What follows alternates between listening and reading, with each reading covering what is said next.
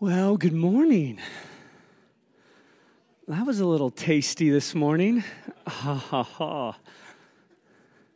Yeah, that was really good. Aren't you thankful for Peter? Just let him know how thankful you are. Come on.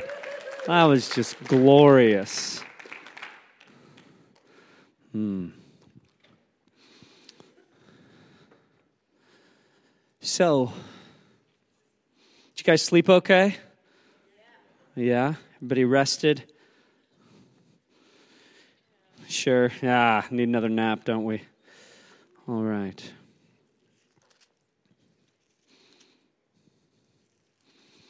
So, we're going to talk about soil and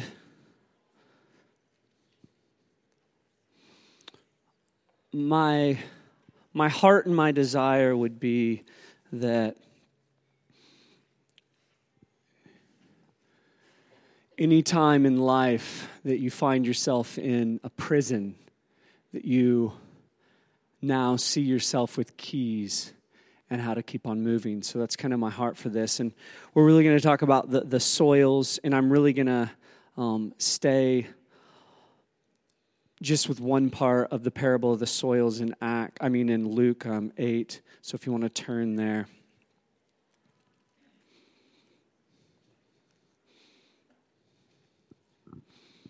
That will be good.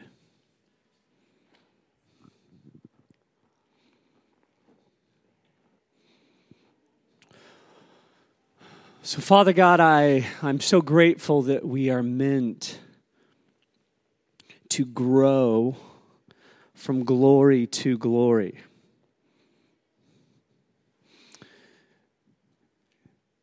You have actually sovereignly said you are to grow in the soil of my glory. And I thank you that this is a, a presence based people. There's, there's nothing greater. There's not, a, there's not a better core value high value than being a presence based people. Because we don't, we don't do anything out of the place of abiding in you. And so I just ask this afternoon that you'd begin to, we just say, You're the farmer and Jesus, we just thank you that you're the vine and we are the branches. We are grafted in. There's nothing that can separate us from the love of God. It's actually impossible as believing believers to be separated from the love of God. And I thank you from that place, from that position of sonship that we actually live out abundant life. In Jesus' name, amen. So, if I would say,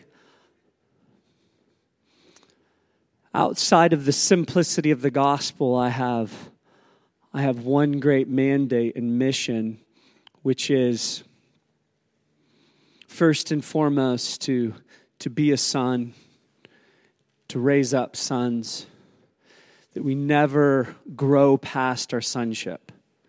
And this is a non gender thing, biblical sonship. So we never grow past being a son or daughter. That, that's always the position that we stay in. That, that's the greatest honor and position that you have.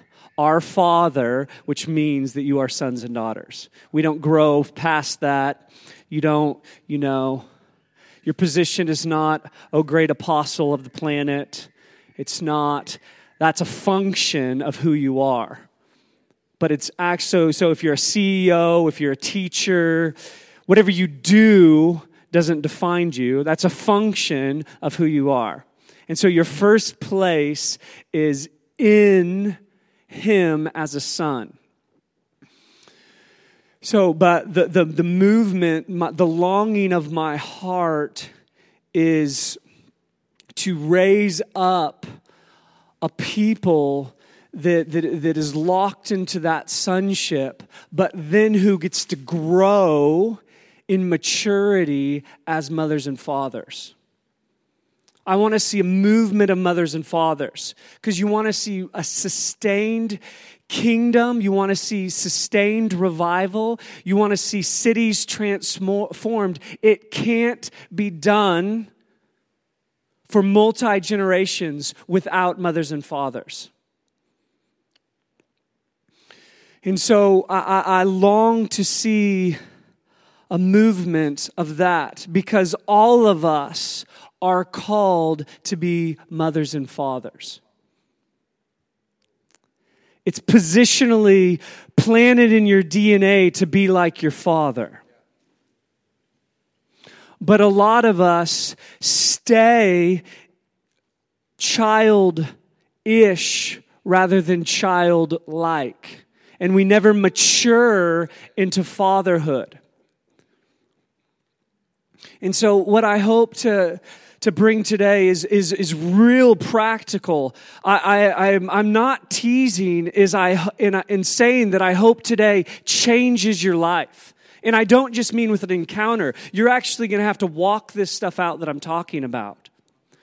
And I think these are principles of the kingdom that if a, a community begins to grab them, we're going to see a reformation like none other, that really the torch of revival will be passed to multiple generations.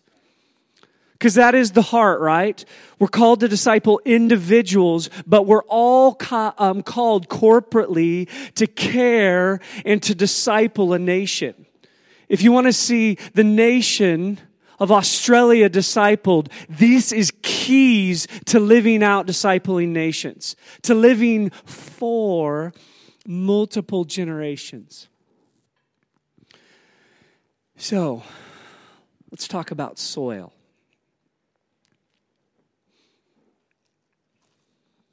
Say, I'm good. I'm happy. I like to smile. Oh, man. The, the Lord's convicted me for years. I have a, I oversee Bethel Health, and my assistant, her name is Elise, and she always goes, Smile, Justin. I know you're happy inside, but let everybody else know. I'm super happy. My wife says it too. She's like, honey, I know you're happy, but inform your face.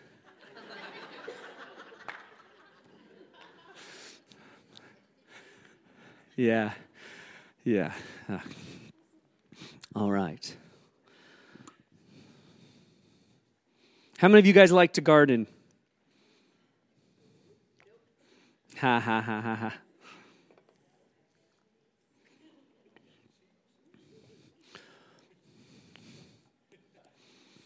Well, the father's a gardener.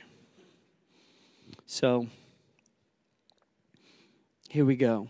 Um, we're just gonna we're gonna we're gonna start in uh, Luke eight. We're gonna start with verse nine.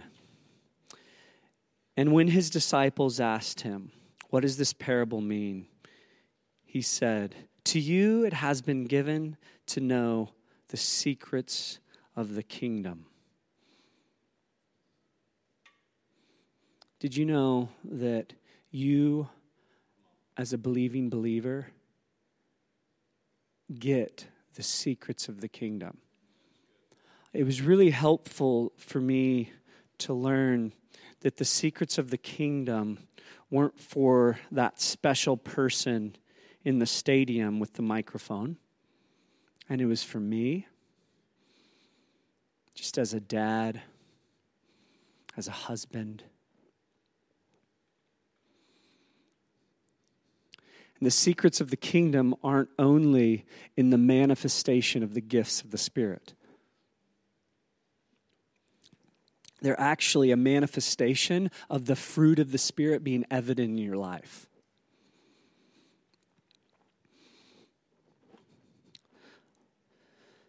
So, the secrets of the kingdom of God. But for others, they are parables that seeing they may not see, and hearing they may not understand. Say this with me. Say, I have good ears. I have great hearing ears. Did you know that the spirit of wisdom is simply a listening ear? It's a listening ear tuned to the Father. And wisdom is different than knowledge. Knowledge is gained, wisdom is received. And I long for nothing more than to be filled with the spirit of wisdom. Because it means I'm manifesting in my life, my practical, everyday life, the nature of Him. I'm actually walking it out. And when we feel disconnected from that voice, that's why the voice of the Lord is so important. And it's so important to know in our mind that we hear the four voices you hear yourself, you hear the enemy, you hear God, and you hear others. It's really important to know that. Because then you really can take every thought captive to the obedience of Christ. Because it's not all yours. And it's super helpful to walk out the kingdom lifestyle every day, to know I'm actually now responsible for this thing. And it's all only in Him. And so the, the concept of wisdom and hearing are natural and normal for you. It's who you are. You hear the Lord. You hear Him.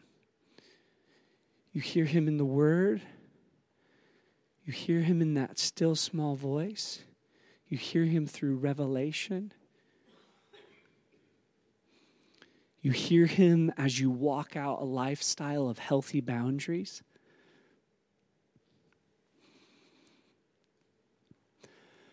Boundaries are set principles that are pliable like water, they're like a river to the moving of his voice. If boundaries are done outside of his voice, they're most likely walls. Boundaries actually move with him. So, my no yesterday, I may have a yes today. And my yes today may be a no tomorrow. If you want to get really good at time management, simply have the spirit of wisdom present with you. I saw a picture of, especially us in the States, I'm sure it's like that here, but I saw us taking a clock in America. I saw us holding this alarm clock, and we were trying to squeeze every ounce of energy out of this thing we called time. And it was killing us.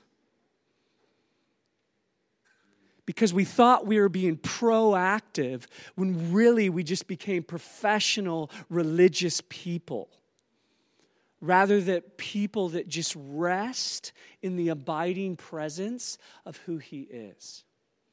And that comes through the context of time. And we're going to really hit on that here in a moment.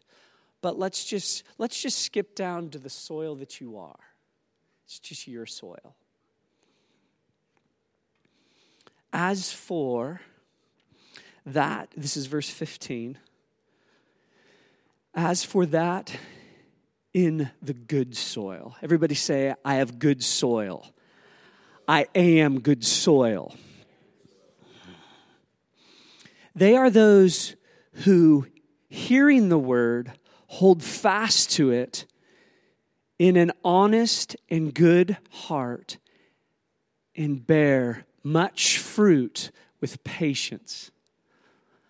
Man, doesn't that last word just get you?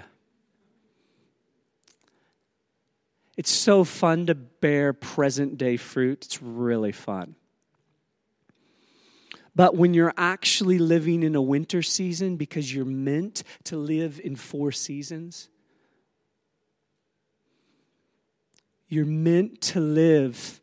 We love especially performance cultures, which most Western cultures are performance based cultures. They're not relationship based, but they're performance based. They love to be in a constant, perpetual state of fruit, which, if you are in that, we end up raping our land.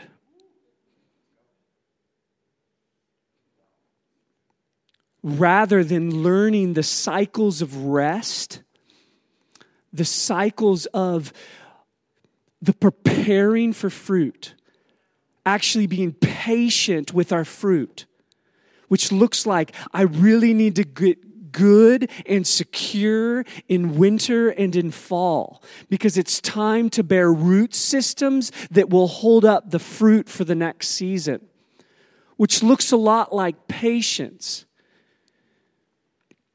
Jesus, right after he stepped right after he got out of the, the baptism where the father came down and gave him the key, this is my son in whom I'm well pleased before he did anything. Immediately he was led into the wilderness. And that one part where the, the, the enemy asks him, which is, is right before this, it's actually in the Matthew in the Matthew one. Right before this, the enemy comes to him and says, I will give you all the kingdoms. I will give you all the fruit. I think a lot of us would actually jump at that opportunity, which we have. It's called being a workaholic, a kingdomaholic, a producing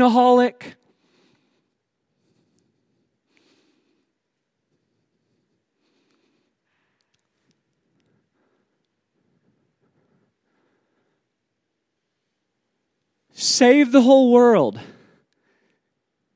yet lose our soul. And Jesus looks at the enemy and says,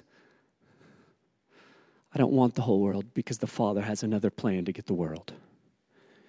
And if we don't know the plan of the world, we will live out doing instead of being.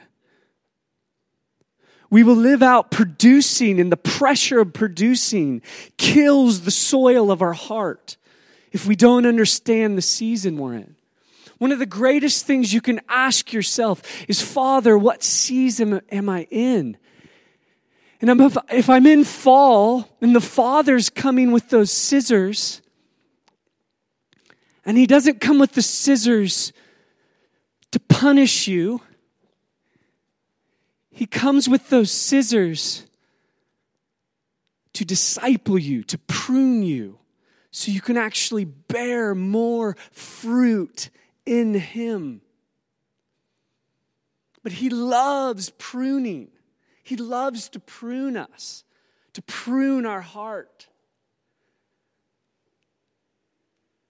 Because he's always in this perpetual state of wanting to bless us with more rather than crush us with more. Have you ever been crushed by the favor of man?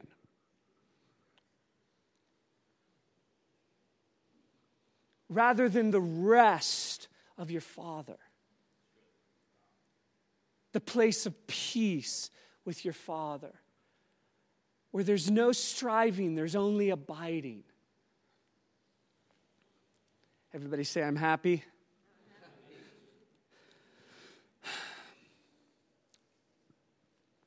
And in this, it's never the perfection of our life, it's the direction of our life that actually produces the connections that you were born to have, to be, to live in. This perpetual state of connection. It's what this whole journey is all about. I love to teach uh, in, in marriage conferences and seminars and I love to ask people, I do it all the time in, in marriage counseling what's the goal of your marriage? Most people start out with kids. and most start out with all this great list of doing, we're going to do great things for God. We want to be in ministry together. And if that's your goal, your relationship is built on sand. Because we all change, we all differ. And it's the most greatest heartbreak when people come to me and say, But we were both called to Africa, and he said 10 years in, I don't feel called anymore. He ripped me off. And I say, Yeah, well, it was built on a dream less than the dream that the Father had for you, which is actually a heart connection one to another that's birthed out of intimacy and love and truth and honesty and freedom.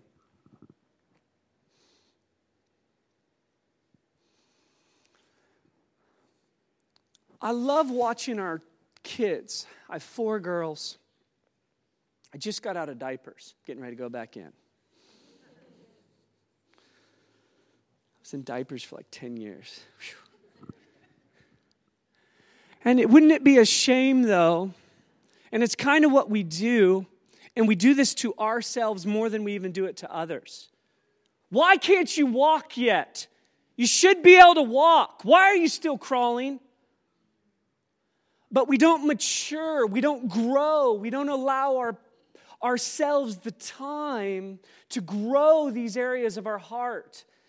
And we immediately think we walk into the character of maturity. You don't walk into the character of maturity. Character is actually developed over time in abiding. Giftings are free, character's expensive. It costs you something.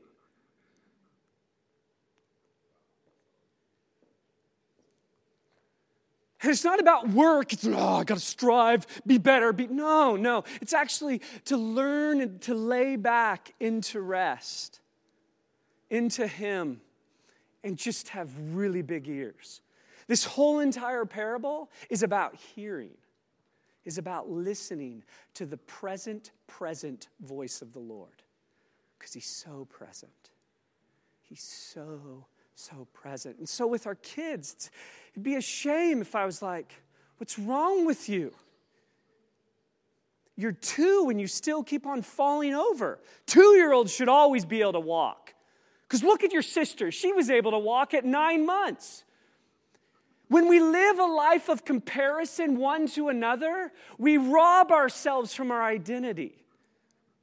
Comparison is a devil that rips so many people from living present with their life because they say the should haves. I should be like that. Why am I not like this? Look at them. And rather than true respect and honor, we live a life of envy towards one another. Just, just kind of move a little bit. Say, Justin's really happy. So happy.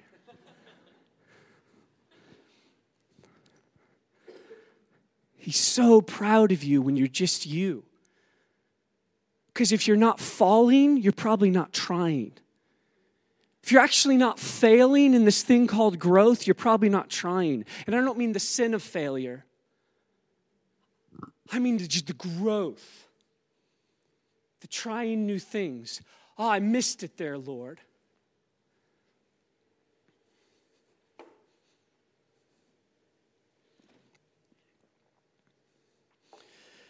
And we're repeating this over and over, and it's in this parable. But if you don't know your good soil, it's just all wiped out.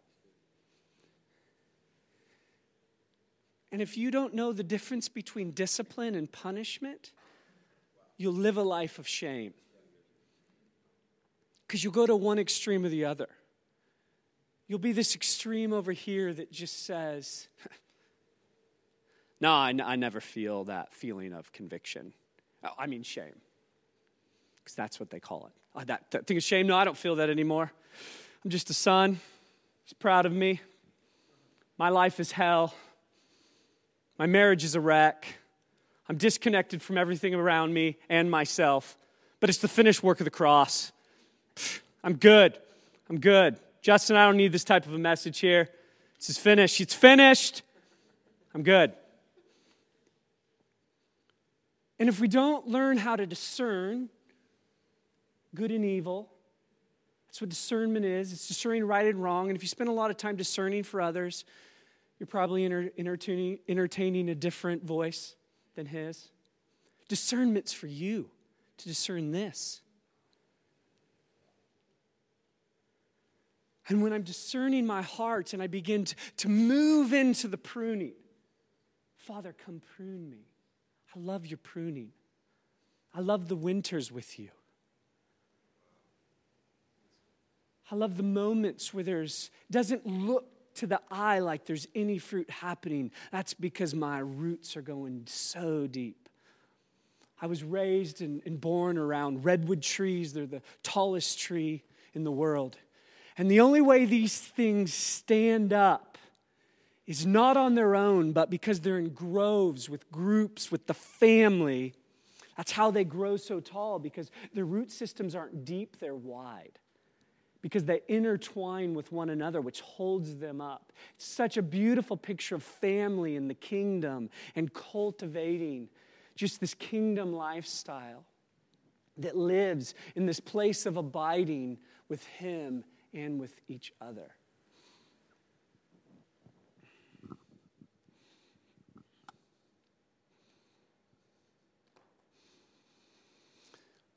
If I don't know my responsibility, a lot of times I stay stuck. I stay frustrated. I stay confused. I put a lot of my responsibility on others well, you don't listen to me. You don't know how to connect with me. You hurt me. God, you didn't rescue me. Rather than understanding what I'm presently responsible for, gives me freedom to walk out of a prison. And I'm going to give you a few things that, in a healthy way, your responsibility in connected to the farmer and to the vine. And obviously, I, am going to just massively reference John 15. We probably won't read it.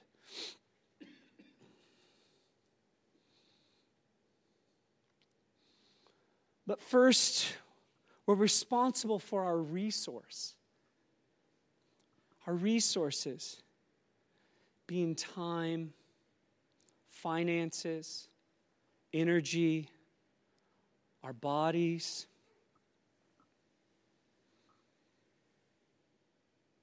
Our growth.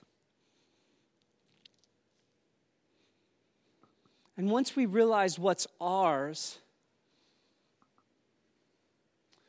we then get to walk out of the wilderness experience into the promised land because we begin to be trusted with the fruit of abundance. It was always shocking to me that once the children of Israel transitions from the wilderness to the promised land, all the things that God was doing for them as infants, He stopped doing. Free food, your clothes didn't wear out. Everything. Heater, you got a heater? Holy Ghost heater? Cloud shows up, just the shade. As soon as they crossed over the Jordan into the promised land, all that stuff stopped. Which, what I'm not saying is miracles have ended at all. at the same time, your ownership looks different as someone who is maturing in the kingdom of heaven. Paul says, No longer do I want to feed you something like milk because it's going to cause you to stay stuck. It's going to cause you to stay immature. But I want to give you something of substance that you get ownership in the vine. But if we don't take ownership in the vine, we walk around these wildernesses and wondering, why is my life winter? rather than I have these seasons of life and I know what to do. I know how to be responsible with the season that daddy's given me.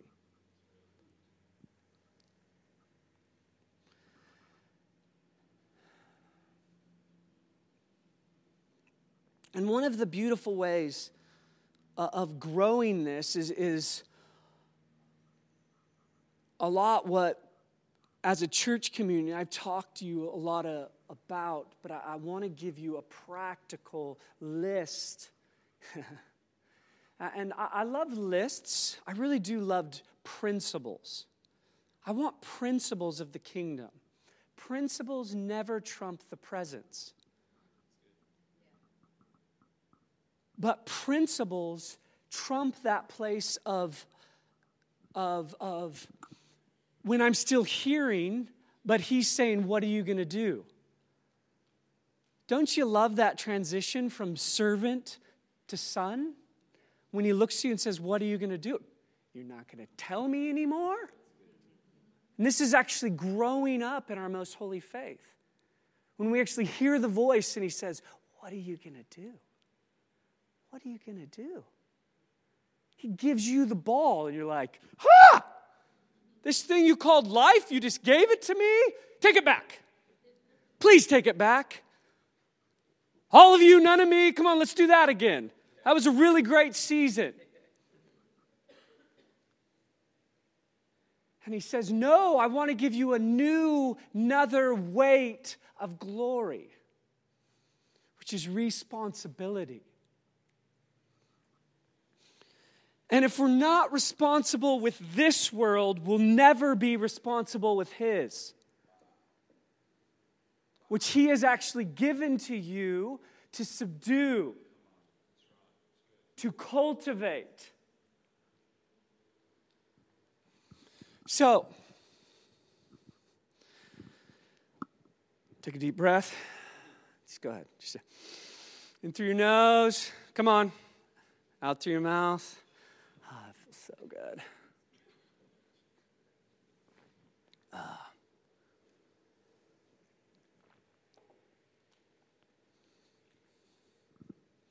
How do you view you? How do you view yourself?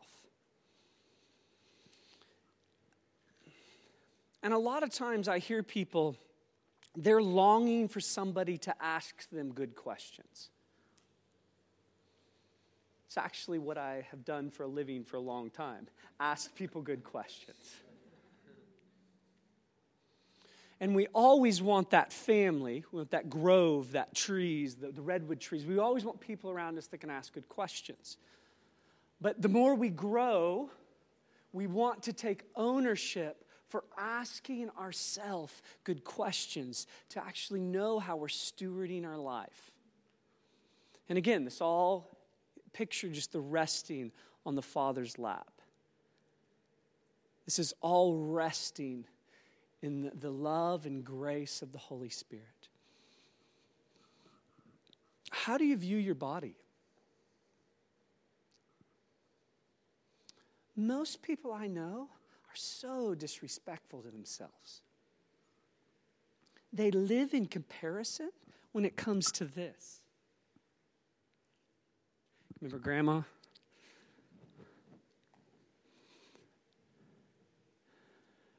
They're angry at their bodies.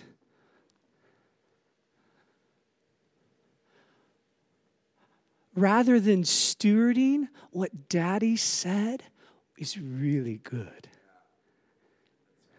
This is Genesis. This is Genesis. And I love it. He, he, made, he made everything else. He said, Oh, this is good. He made you and said, Oh, this is very good. Beautiful people. If you don't see this as beautiful, you're under the influence of a lie. It's one of the reasons sexuality is so out of control in our planet. Because we don't know what to do with beauty. And so we hide it under a rug. We say, we're not going to talk about that. Rather than being the most free, healthy, responsible people with our bodies, with actually loving and enjoying what God created you to be and look like. And loving those things that you have previously disliked because you said they maybe don't hold up to the standard cultural beauty. But to actually see yourself through His eyes. This is where eating disorders come from. This is where food addiction comes from. Because we begin to hate our bodies rather than enjoy and love what God has given to us to enjoy and love. Your bodies are good. And if you've been in a church or under the influence of, of old doctrine that would say things like the only thing good about you is your spirit and your body and your soul is going to, well, not your soul. I was going to say it's going to burn. That was going to be a bummer if your soul burns. Your body's going to burn anyway. I'm getting a new one. I used to, it used to be quoted all the time to me. Can't wait till I have my new body. It's Getting a new one. That's why I don't steward the one I have. Just going to be an orphan in it with it. Stewarding your body is super important. Stewarding and I mentioned it a second ago, but stewarding your sexuality.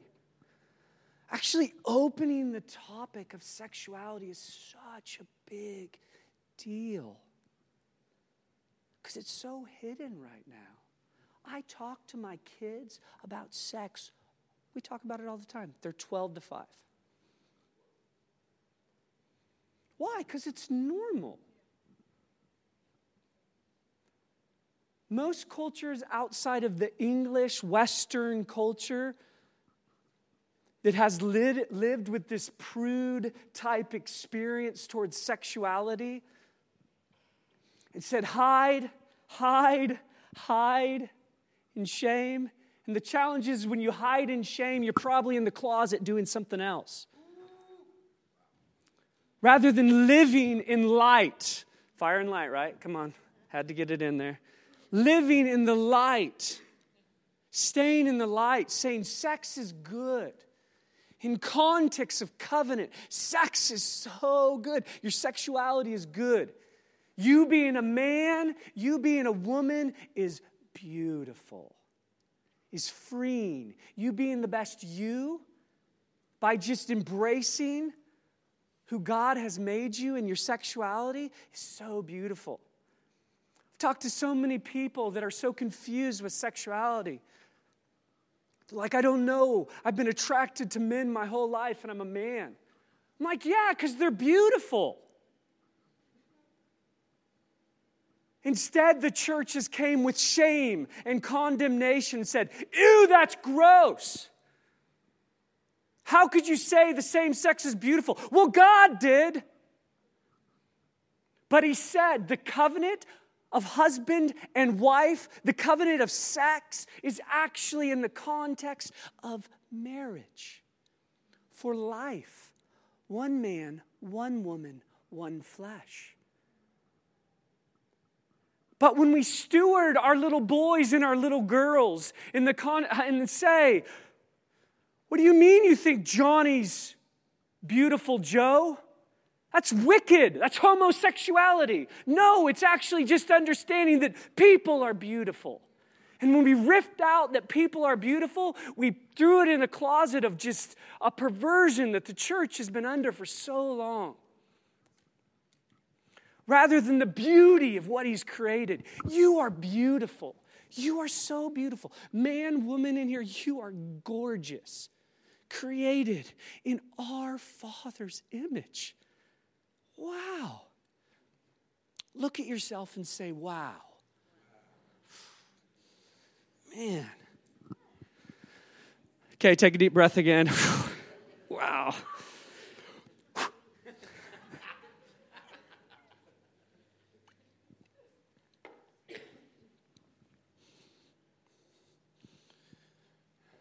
We don't destroy one devil by another devil.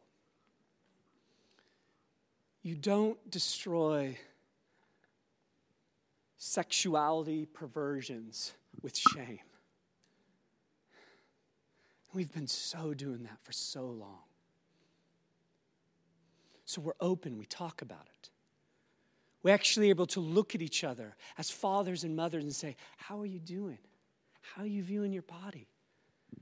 How are you doing sexually? How's everything going? How's everything going at home? Sex good? Oh, sex is actually hard. Oh, you have vaginismus. Oh, you have erectile dysfunction. Oh, you have things going on. God cares about that. He cares about your sex life. It's a big deal. The human race is dependent on it. We've swept it over to a little corner. There's a whole book of the Bible on it. It's called Song of Solomon. That's not just about you and God. There's some crazy stuff in there that I would teach about in a different context. It's a big deal, guys. And being free, living in the light, and living in the right version, right? Because like I said this last night, but the enemy can't create anything. He can only pervert what God created. That's all he has. He's a liar, he's a thief, he's a pervert. Wrong version. That's all he can do, guys. But when we stay hidden and we're not able to embrace the healthiness of what God has created you to be, a beautiful man or beautiful woman, we just live in confusion.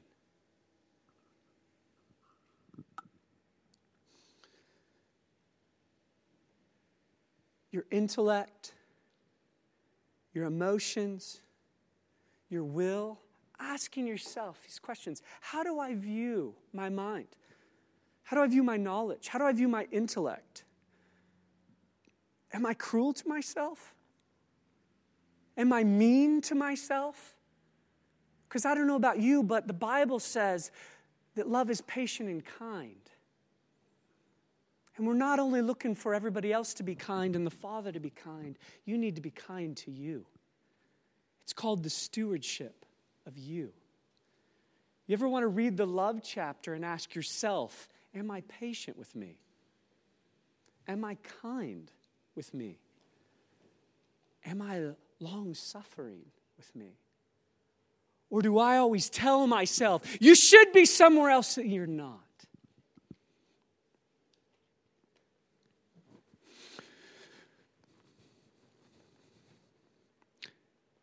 Your spirit. When's the last time somebody's walked up to you and just said, how you doing with the Lord? How you doing with him? How's his voice? Are you hearing him? Do you love the letter that he gave you? Are you reading that and you're enjoying that? I was on a little 24 hour getaway with my wife, and I was just on a walk with the Lord, and oh, it's just so beautiful. And he just looked at me and he said something that was shocking and hard at first. He said, If your wife passed and she had written you tons of letters, wouldn't you cherish those? Cherish mine like you'd cherish those. And I love the Bible, I love it.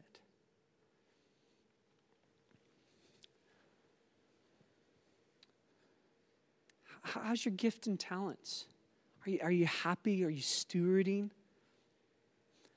How's your time, your money, your job? What do you think about your future? What do you think about your present? And what do you think about your past? Never visit the past outside of the blood of Jesus. But if you never visit your past, you'll probably stay stuck because you repeat the perpetual cycles of the previous generations. Being able to take a healthy look at your past through the eyes of the blood of Jesus actually allows you to grow yourself up through and in Him. Because I'm not afraid of the past. No, no matter what has happened, what has come, and there's so much pain for so many of us in the past, and I talked so much about that last night. But if we visit it through the eyes of Jesus, we actually get to walk out mourning and healing, which feels a lot like freedom and joy. Mourning and joy are not opposite, they actually unlock one another.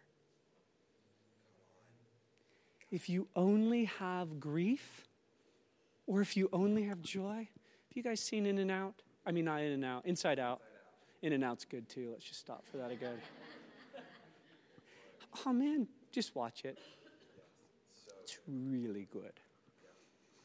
All right, we're going to wrap it up here.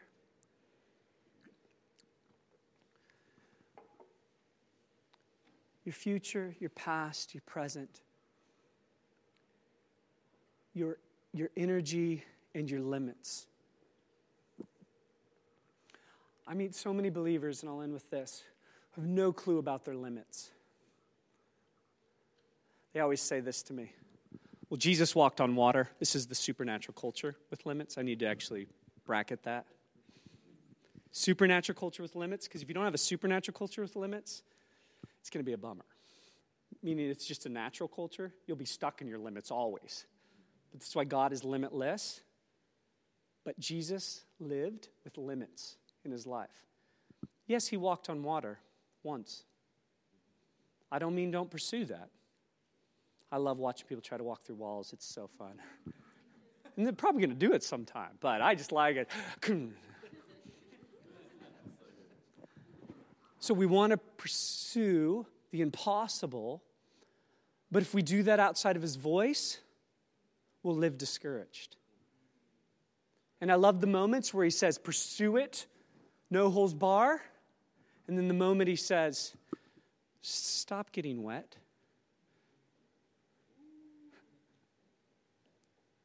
Because you're just frustrating yourself. I'm not talking about walking on water right now. I'm talking about I'm going to make you lie down in that green pasture. Sit. I love you. But if we don't know our limits, and, and what I want to talk about in, in, a, in a moment to you is the priority of relationship in the context of limits and in the context of, of, of understanding ourselves with one another, with relationship, because it's the thing. Um, and I'm going to talk about the limit of time and the limit and the, um, and the relational connections of prioritizing um, what comes first. Because if you know your yeses, it's really easy to have no's then.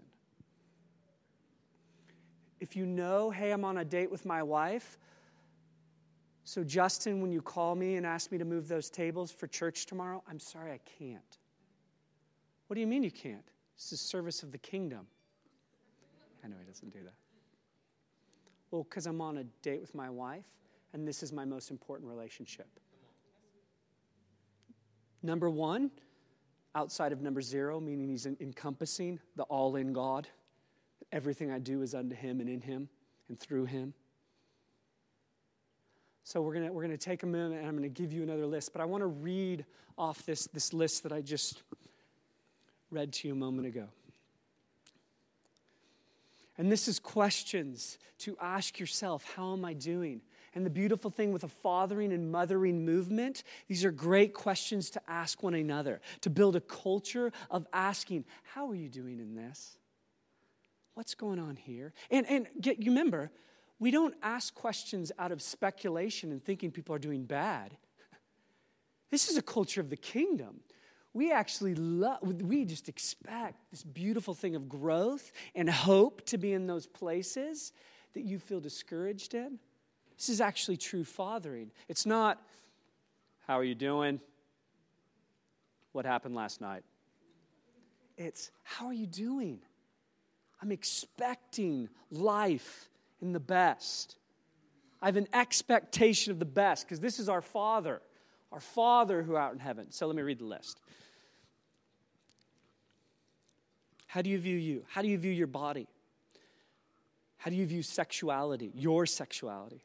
How do you view your IQ, your learning, your intellect, your thinking? How do you view your emotions, your heart, those places of deep feelings? To embrace them all as not good or bad, but as just part of you that doesn't lead your life, but helps guide it. I don't want to be led by my emotions, but I sure like them. Experiencing joy and love are really fun. And I'm never going to experience them if I don't experience grief and sadness.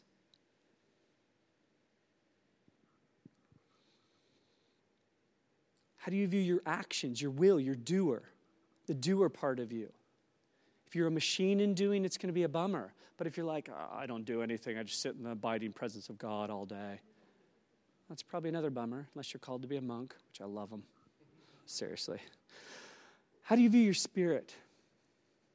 How do you view your giftings and talents? How do you view your time? I didn't get to touch on that one enough, but how do you view your money? How do you view your job? Work is simply worship. Present day work in Genesis, he said, subdue the earth, take care of it. That was prior to the fall. It's worship. And in Colossians, it says, do, do it all with the sacrifice of praise unto him. Work is worship now. So, your normal job, if you have a bad attitude about your job, you need to repent. And you need to see it as important as Shooby Dooby up here. As the honeypot of glory up here. You need to be just as into that spreadsheet that I'm doing it all unto Him.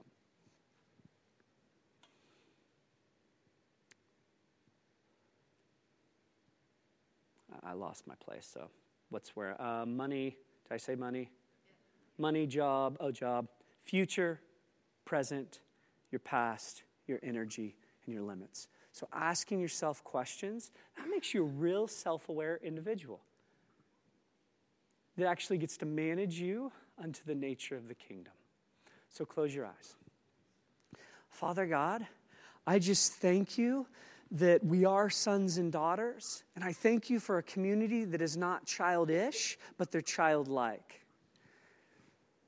They keep the place of the healthy joy, the healthy smile, the healthy mourning,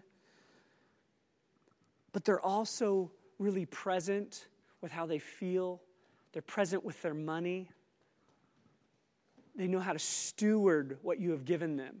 And I thank you that you're moving us from the wilderness into the promised land to actually raise up, like you said in, the, in your prayer, in the apostles' prayer. Our Father art in heaven, hallowed be thy name. Thy kingdom come, thy will be done on earth as it is in heaven.